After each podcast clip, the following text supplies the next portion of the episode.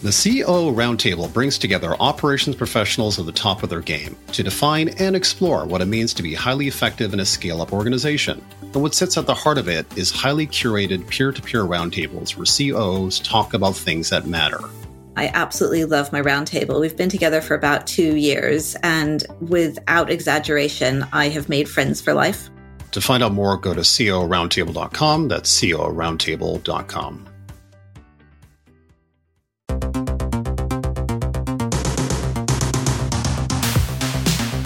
Hello, everyone, and welcome to the inaugural episode of the Operations Room, a podcast for COOs.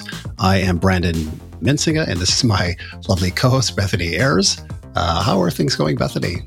I'm doing great today. Oh, I don't think I should say that. I'm doing really well good, today, Brandon. Good. Thank you. And I, I, by the way, I think I pronounced your name correctly. You did. did well done. Yes. Thumbs up for Brandon. So, anything exciting happening in your world, or should I just pop right into the excitement of mine? Uh, no, please, please do. I, am thrilled to, to understand there's something exciting happening. Well, so the excitement for me is I'm getting a bread maker or bread machine, depending on which side of the Atlantic you come from, arriving today. I'm very excited. Uh, reading a book, and of course, I can't remember the author's name. It's called Ultra Processed People, and it's horrifically depressing. It's about all of the ultra processed foods that we're eating. Bread is one of them, but I love bread, but I'm unwilling to pay like seven pounds for a nice loaf of bread. So decided instead to spend 200 pounds on a bread maker that we will definitely make it up for itself in the course of yeah, yeah, a year. Yeah. Okay. So I love the impulse here, which is processed foods, not good. You still love your bread. So you need to get your bread. You don't want to pay X amount of dollars for a very expensive loaf of bread effectively. The danger is you've paid 200 pounds and it sits on your countertop for the next six months and does not get used. But that's not going to happen to Bethany. Definitely not, right? It'll get used for at least the first couple weeks. There is no segue from bread, but we will segue regardless. the topic for today uh, is what is a COO? And we have a, a fabulous uh, guest uh, coming in the next uh, few minutes, uh, Divinia Knowles, uh, and she's an expert on all things COO. But before we get to that, just want to set the table for that conversation with a bit of a back and forth with Bethany and myself. We'll do this on future episodes as well. And really, the question here is what are the types of COOs?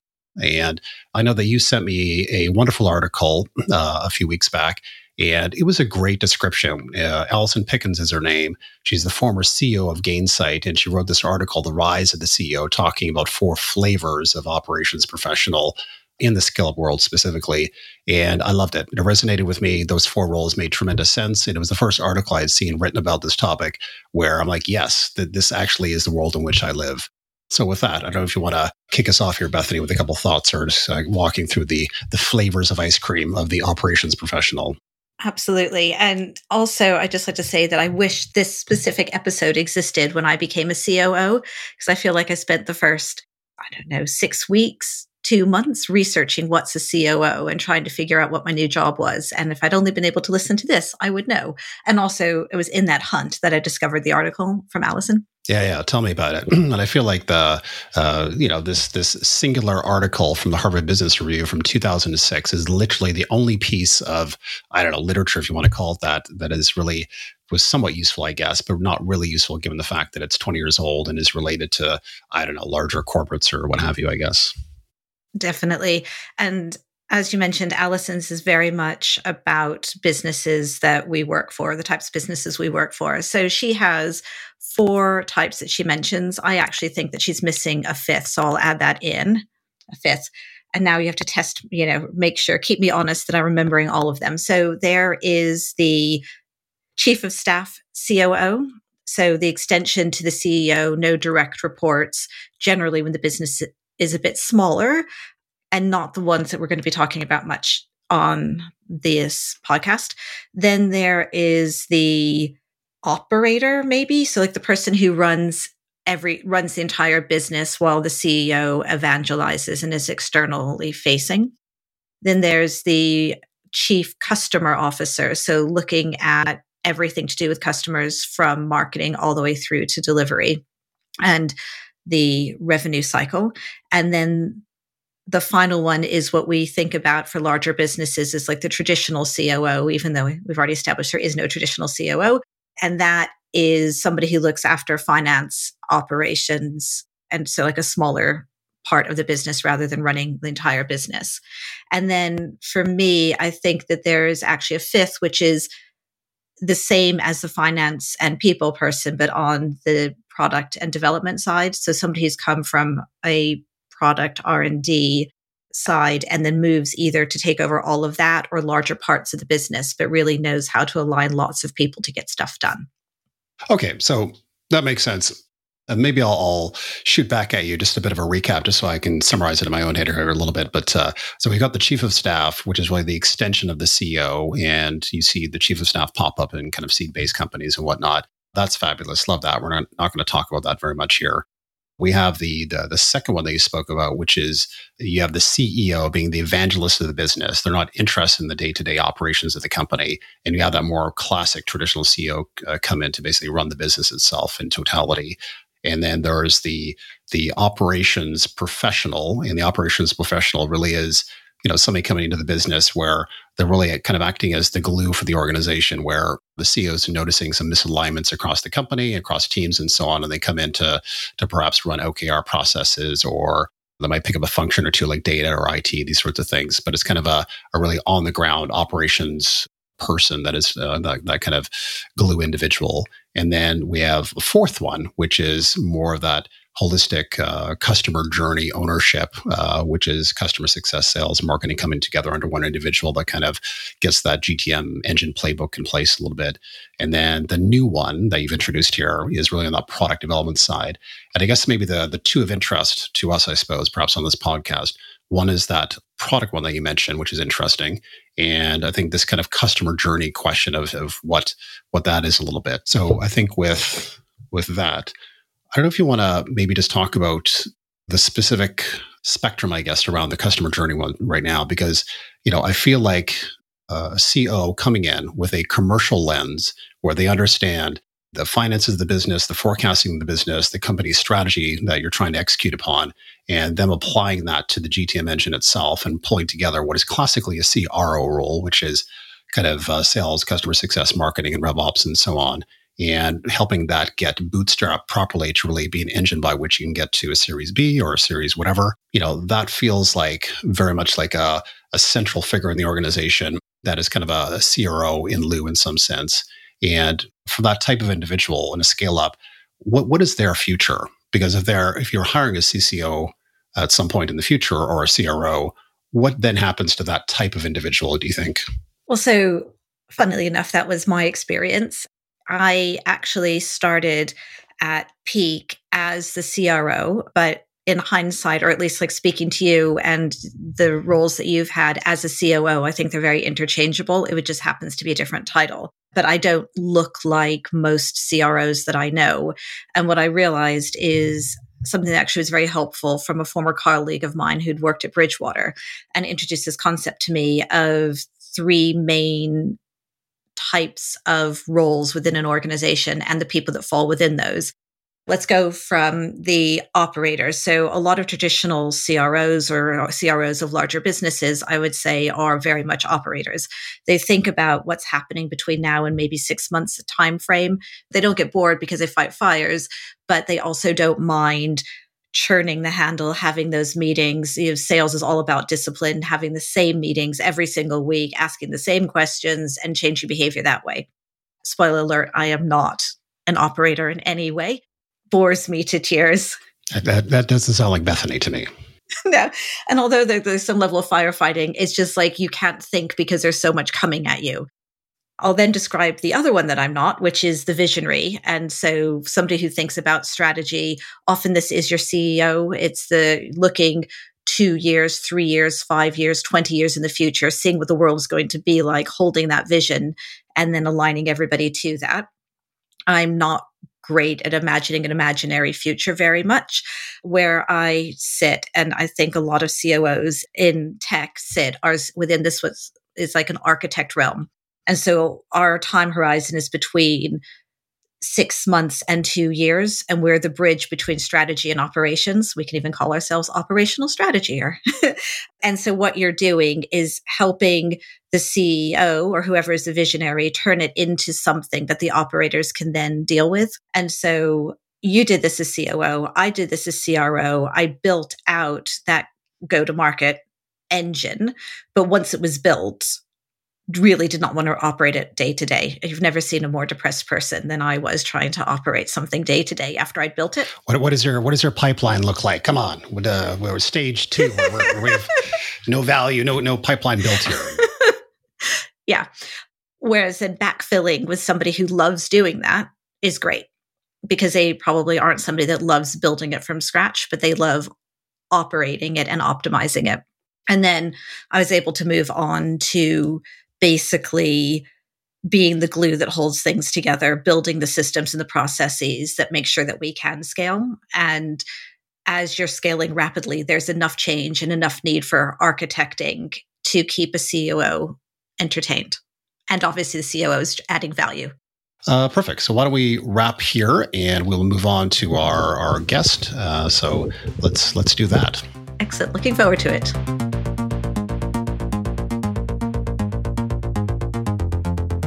I'm excited to welcome Divinia Knowles to our conversation today. For those of you who don't know Divinia, she was COO, CFO, and director at both Mind Candy and Pact Coffee, where she also served as interim CEO. She has held or still holds lots of chair and board seats. There are too many companies to list. Uh, just want everybody to know that was me writing that, not Divinia being particularly big headed. And she's also an angel investor. In 2017, Divinia retrained as a coach and combined that with her previous experience to become the COO coach in the UK. And I don't know, Divinia, possibly globally, you'll need to let us know. She is working with startups and scale up COOs and CEOs to help guide them successfully through starting up, scaling up, and exiting their businesses. In addition to all of that, Divinia is also founder of the London COO Roundtable. She founded that 12 years ago and is how I know Divinia. And actually, I guess, Brandon, how you know Divinia as well. It's a fantastic organization. I get a tremendous amount of value from it. And it is, for those of you who don't know, an opportunity for COOs to come together to define what it means to be a highly effective startup and scale up COO and help do some self coaching between us, along with having some amazing resources to lean upon.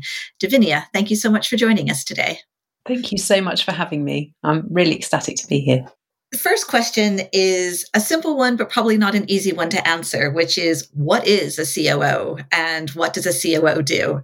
Bit of background on that. When I became a COO, I was like, well, first of all, I was asked to write my own job description, become a COO, and then do the job. And I was just trolled the internet trying to figure that out. So probably should have just spoken to you in the first place. It'd be great to hear your thoughts. It's such an interesting question because I'm I'm minded about how when I first became a COO, I had a similar experience where I was like, "What is this? What does this even do?" And also that every COO that I met had a completely different job description to me, so I couldn't quite really benchmark what I was supposed to be doing with what others were doing. And also, I set up the roundtable because this question just kept looming around: What do COOs do? and all COOs are really quite different. And even in the roundtable today, it's very difficult, therefore, to find other COOs who do the same job as you.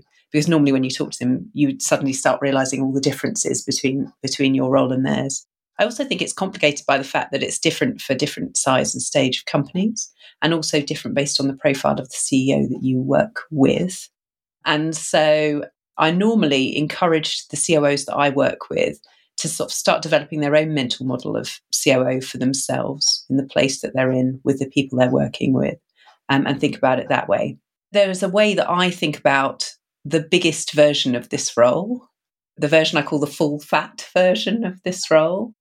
And I started thinking about it through the lens of three R's. So it's sort of the model that I developed. And I know there are lots of different ones, lots of different ways of thinking about it. And we can talk about different resources for the COO role.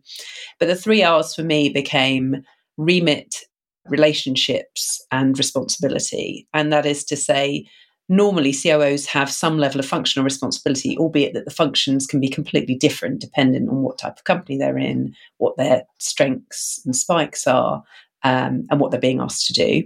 Relationship, because I feel like most COOs are successful because they are able to develop prerequisite relationships across the organization, not only at board level, also, of course, with their CEO, and that's fundamental, the CEO they're working with, with their C level peers as an influencer, and then across the business with their functional leads and with whoever else is in the business, the rest of the team, in order to be credible. And then the last piece around remit, the biggest version of this role really is uh, across the whole company, cross functional working, working on the business instead of simply in the business. They normally do a bit of both.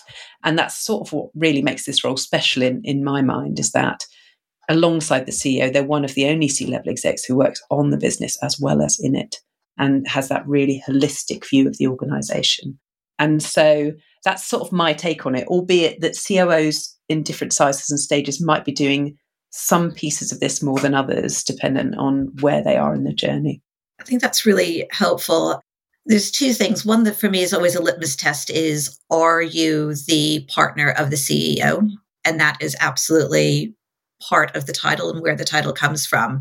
And then this isn't one that I had realized was quite as holistic or maybe as common for all roles, but I often describe myself throughout my career as being the glue that holds everything together. And I think that's what you're talking about in terms of the relationships.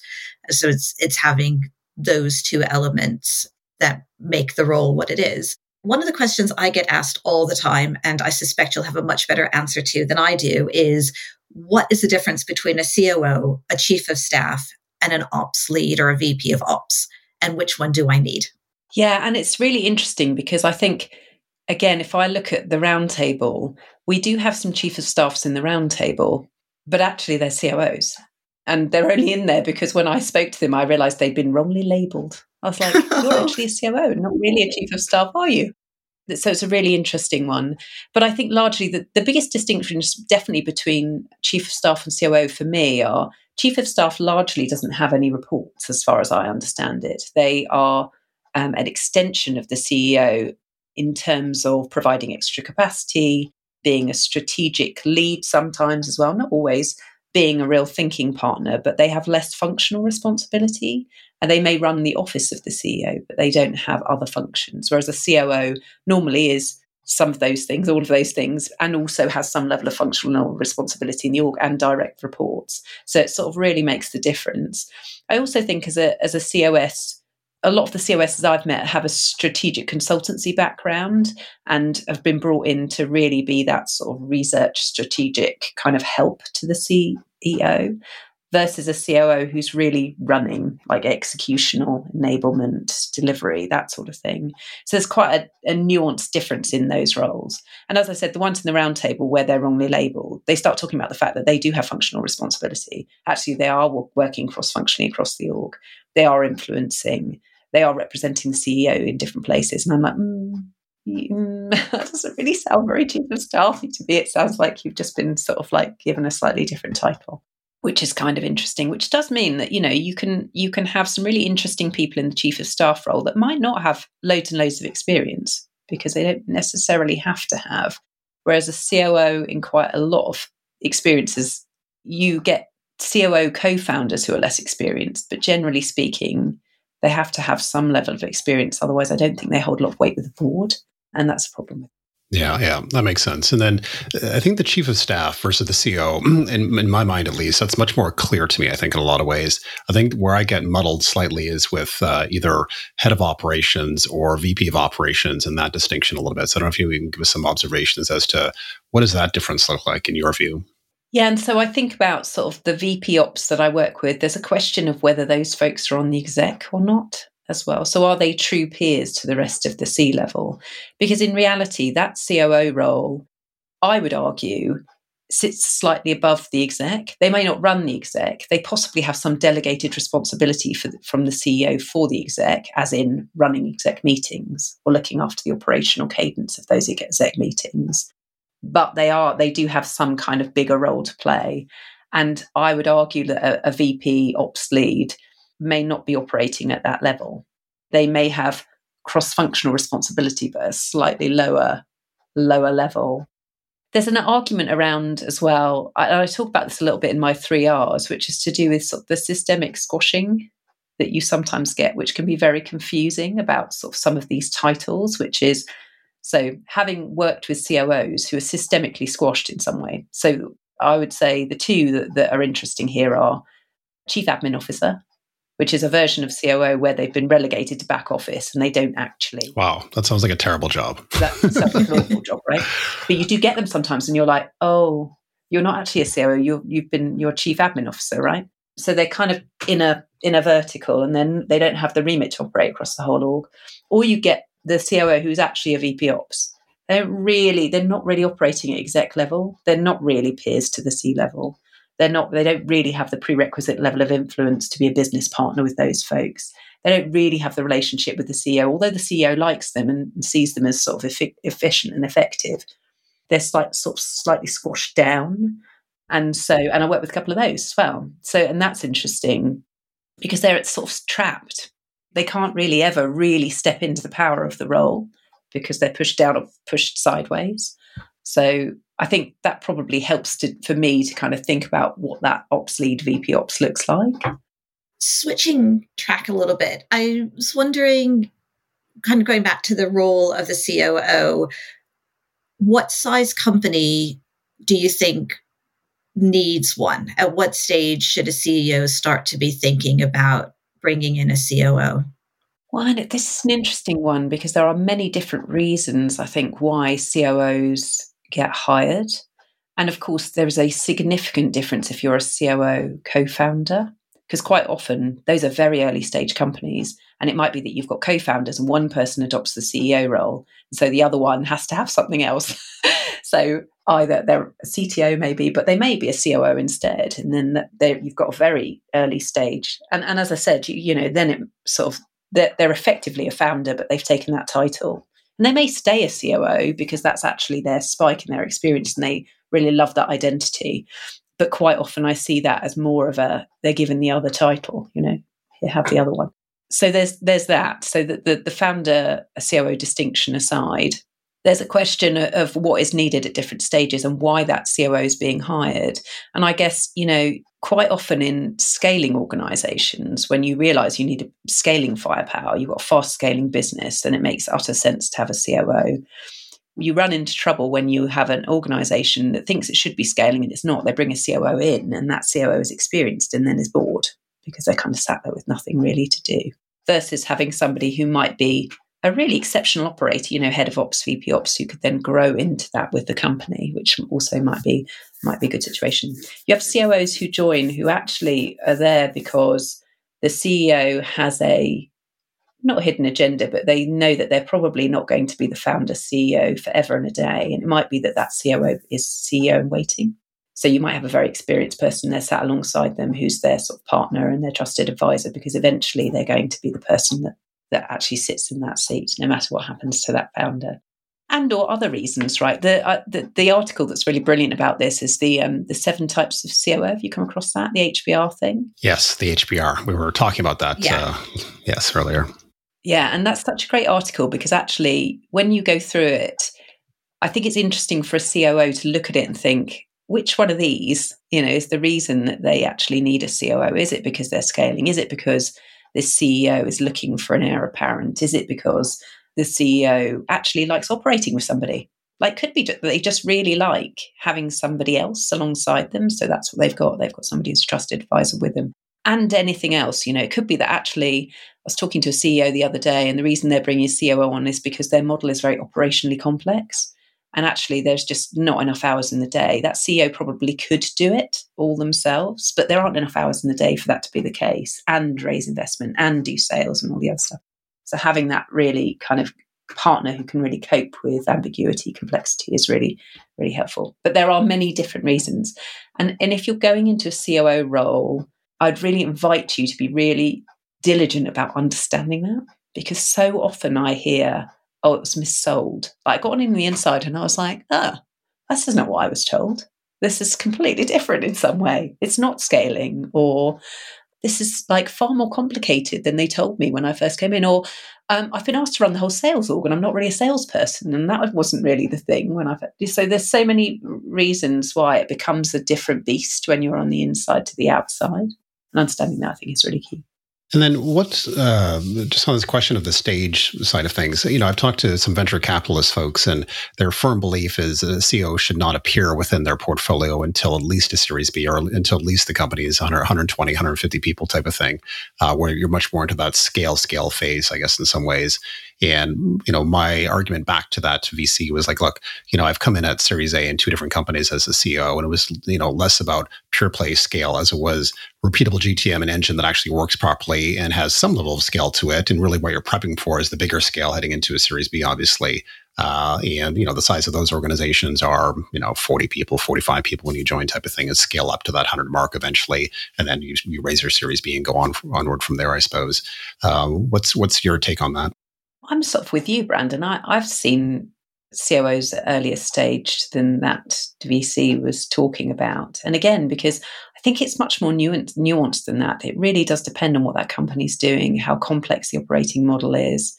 Even to a certain extent, that CEO, how externally facing they are, how ops savvy they are, because you can have some incredibly amazing, visionary, brilliant, creative CEOs that just are not.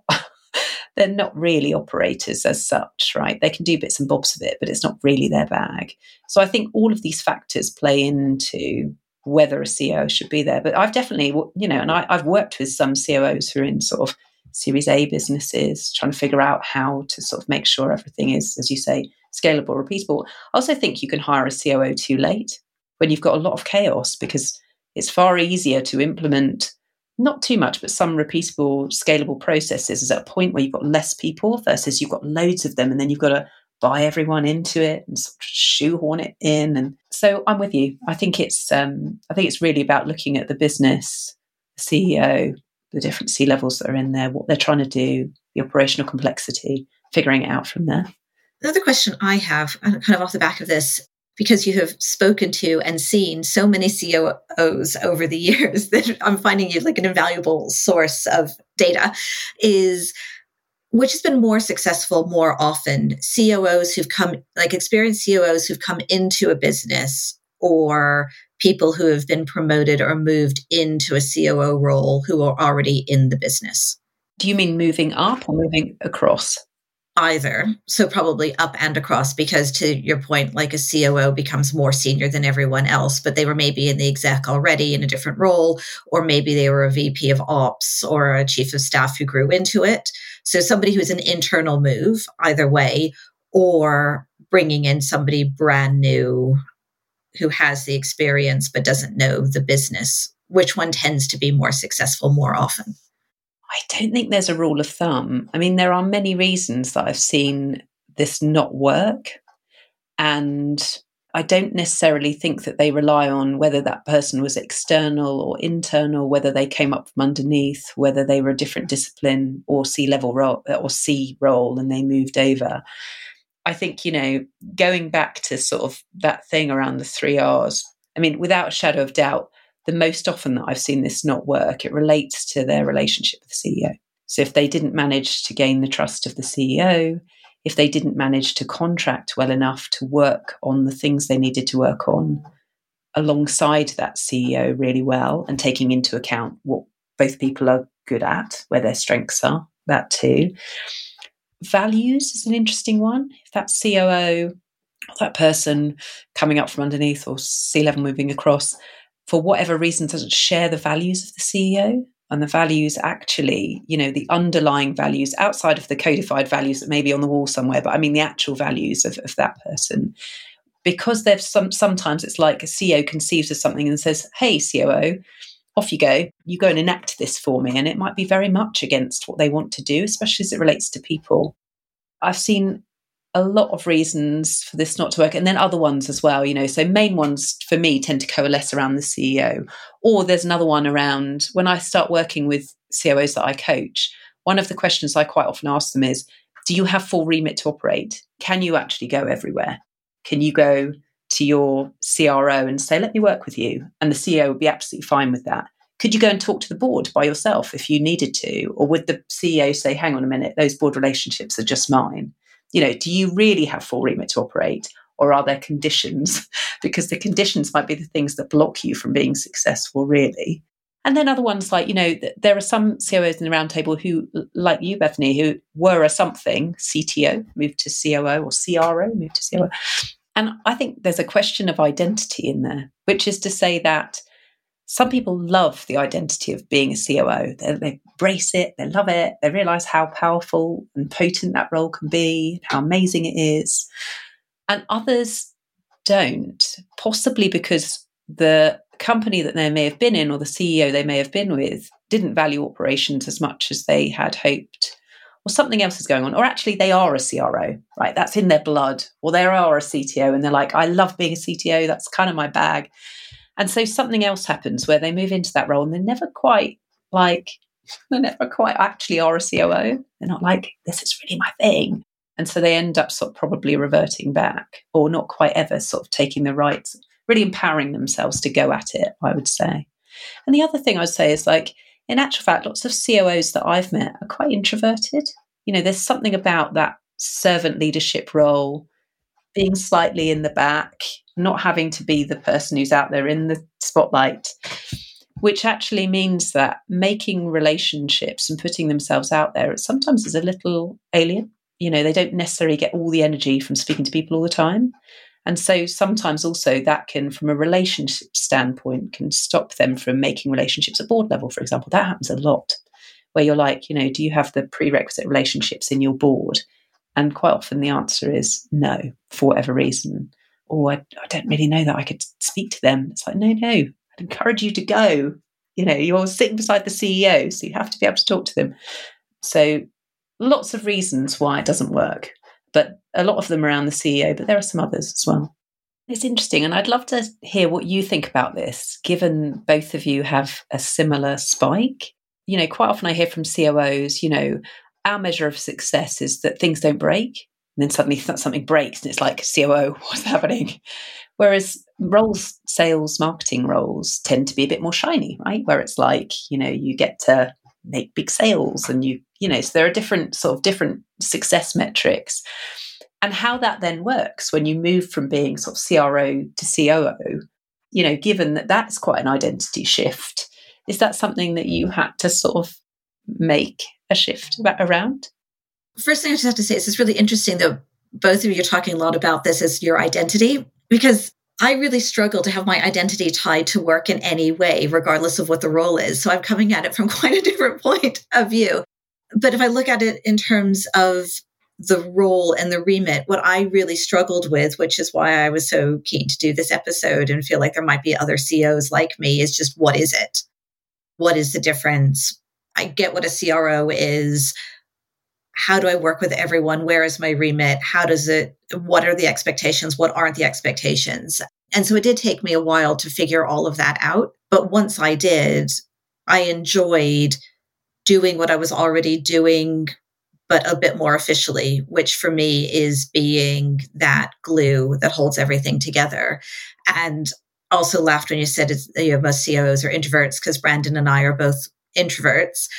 But I really enjoy one on one relationships with people. I just don't like big group relationships. And so I think that's part of where you can be the glue is by sitting in the room, listening to everyone. I listen way more than I talk. And then I just connect people, connect ideas, connect processes.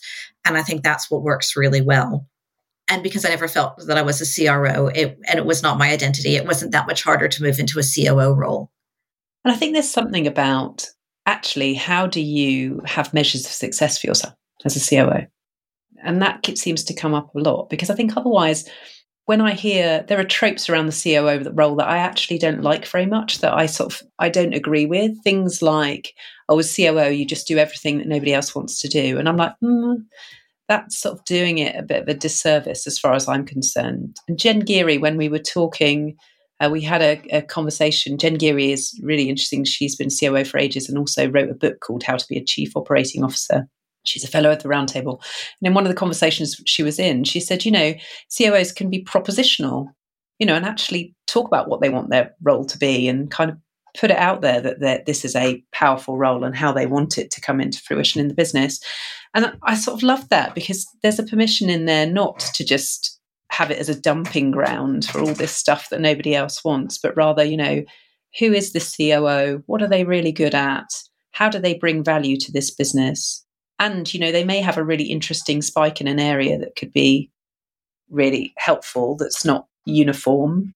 The other one is the classic COO, which oh, drives me nuts. But how are these roles actually crafted around these people and these experienced sort of professionals? And how do you measure success? And I had this big conversation with um, my lovely CEO founder at Pact, which was like, what do you, if I'm successful, what happens? And it was so funny. He was just like, the company hits its goals and its numbers. And I was like, oh, that's really interesting. Okay, fair enough. Totally get it. Exactly. I'm, I'm curious what you think, Bethany, on this subject because I, that's exactly my answer, which is I'm not a garbage man. I don't clean up other people's stuff. Basically, that's not my role.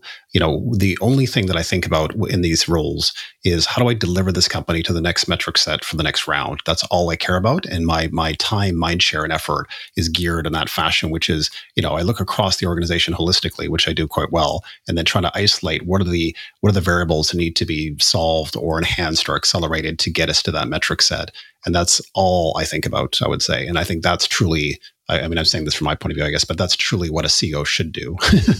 um, I'm, Bethany, I'm curious what, what your take is. Yeah, I agree with both of you. I don't have much to add to that one.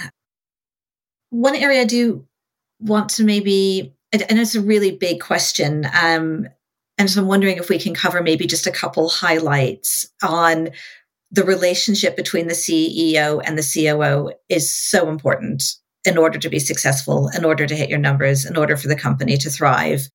Yet it's ever changing. It's something you need to work on. If there's somebody listening who's a COO who's really struggling with their CEO at the moment, what are a couple pieces of advice, questions to think about you would give them? I would really encourage any COO who's struggling with their CEO to have a think about whether they have sort of contracted well enough in order to build trust with that CEO, and also whether they have set those roles up for success in tandem. So, what is the CEO doing? How can the COO best help and serve? And all of that sort of stuff. And so, I also encourage, even if the COO has a relatively good relationship with their CEO or a very good relationship with their CEO, this constant conversation about their roles, how it's working, have things changed? So, recontracting as time goes on because the business will have changed. And if the business is scaling, then things are different all over the place. If there are gaps in the business, and that is significantly different for what the CEO and the COO may be focusing on. So, you know, both having those really open conversations to encourage real significant trust to be built there. And also, are they each working in the best way they possibly could to suit their strengths and skills um, and help each other? Uh, and again, and as I said, you know, if there may be periods of time when things completely change, especially if a CEO has to go out and fundraise, and then it's like, okay, COO, can you you you need to sort of run things more autonomously for me? But all of this takes careful sort of organisation and contracting between those two roles in order to make it successful. But I would say there just has to be such an implicit level of trust there, and I feel really lucky because I had this. I've had this throughout my career, and I know lots of people don't. But I feel like without that, given how ambiguous the role can be, you know, without that, you don't have the prerequisite psychological safety to be as powerful as you could be throughout the organization. So that's that's really needed. And I said, and, and as I say as well, I think other relationships here can help you as well. So other good relationships at C-levels, other relationships with the board, all of that sort of stuff. But definitely, there's there's such power in that relationship one other thing I'd say as well is like there's something about COO as challenger, which is like the COO also needs to be sort of a respectful challenger to the CEO. And that's not to say that, you know, you challenge on everything and don't do what you're being asked to do and all, all the rest of it. But there is an, an element to which if there are things that you don't really agree with or things that you are unsure about or you you know direction that you're not really clear on being that person who asks challenges requests more clarity, make sure the CEO has thought about all of the different sort of consequences to their actions. That person. And sometimes as well, because of the sort of the power of the founder CEO and the wake of the founder CEO, sometimes COOs can can not be as as much of a respectful challenger as they potentially could be. I think it's one of those where it's sometimes easier at the start and then it gets harder over time. so to just keep finding the energy to challenge. Also, I always feel like as a COO or a trusted, even before I had the COO title uh, in multiple roles, I've been like the trusted advisor to the CEO, uh, their deputy. It's basically I've had two marriages for most of my career. So the one that I work on at home and then the one with my CEO. And it takes almost as much effort as the home marriage for the second one. Um, and sometimes you have to ask yourself whether or not you really want to have two marriages. And, and sometimes it may be that, so, you know, having a bit of tripartite coaching, and that's not even when you're in when you're in a bad place or it's become a dysfunctional relationship just sometimes it's nice to have somebody else in the room who's a non-judgmental counterpart who can help you help to facilitate some of your conversations or help with careful contracting around roles or be an observer or whatever it is but that can be helpful too and nothing beats social bonds. And that's the other thing. So with my um, you know so i worked with michael acton at mind candy and uh, we had such an amazing relationship and i really love him to bits. Um, but we sort of quite often go for lunch together and so we'd spend time out of the office which was just sort of time to actually be friends. Sounds so you know it sounds very basic but it's like then we had a relationship that that sort of was outside of the work environment that we could also rely on it's kind of like making bread and how far the dough can stretch and if you if you invest together you can stretch the dough much farther when you need to fight those relation you know bring the challenges to it you know that there's a depth that the relationship can withstand yeah, but and, uh, and Divinia, just so you know, uh, uh, Bethany uh, bought a bread maker, so this is why this analogy is now occurring. I think. I know. so bread is on the brain recently. Yeah,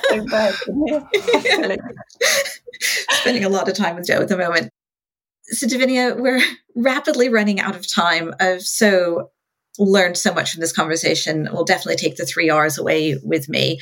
But before we go, two things. One is if anybody's interested in either working with you as a coach or advisor or any other way of working with you or interested in the COO roundtable, how should they get in touch with you? So you can connect with me on LinkedIn and um, and message me that way, or else you can email me. I'm very happy for my email address to be shared so that folks can get in touch with me. But yeah, I, I really, really love working with COOs. I think probably because of some of the stuff we've been talking about, it can be such a confusing place to be that it's just there's so much in there for coaching work together. And not only that, there's something really wonderful when you see a COO who was very confused or a bit discombobulated, then sort of really start to develop their own mental model and move forward and really thrive in that role. And the difference it can have to a business when that COO is really comfortable and thriving as well is enormous. So yeah, I love love working with COOs. So we've covered so many amazing topics today. If our audience has just one thing to take away from our conversation, what do you want them to make sure to take away? That the power in the COO role is about the difference, actually. And if you, rather than the confusion that the difference in the role and the ambiguity in the role causes, I think that's the power in it. And if you can really embrace that, then you can be a very authentic COO in your own right and be very powerful. And so, how do you sort of flip that on its head? It may be very confusing, it may be an ambiguous space to navigate, but that can be its real power. Oh, I wish I had that when I first started. Thank you. I know. I, as I was just listening to, I'm, I'm, contemplating what you actually just said. So I'm going to have to go away after this podcast and, and consider that that final thought. It feels like a, a guru level uh, thought to to leave us with here. So thank you, Divinia, for an amazing conversation. Uh, your style is very thoughtful, and I felt like the conversation was. I feel like we should be like breaking bread or something like that as we complete our, our podcast here. But thanks for everyone for listening to our first episode of the Operations Room. If you like what you hear, please uh, subscribe or leave us a comment, and we will see you next week.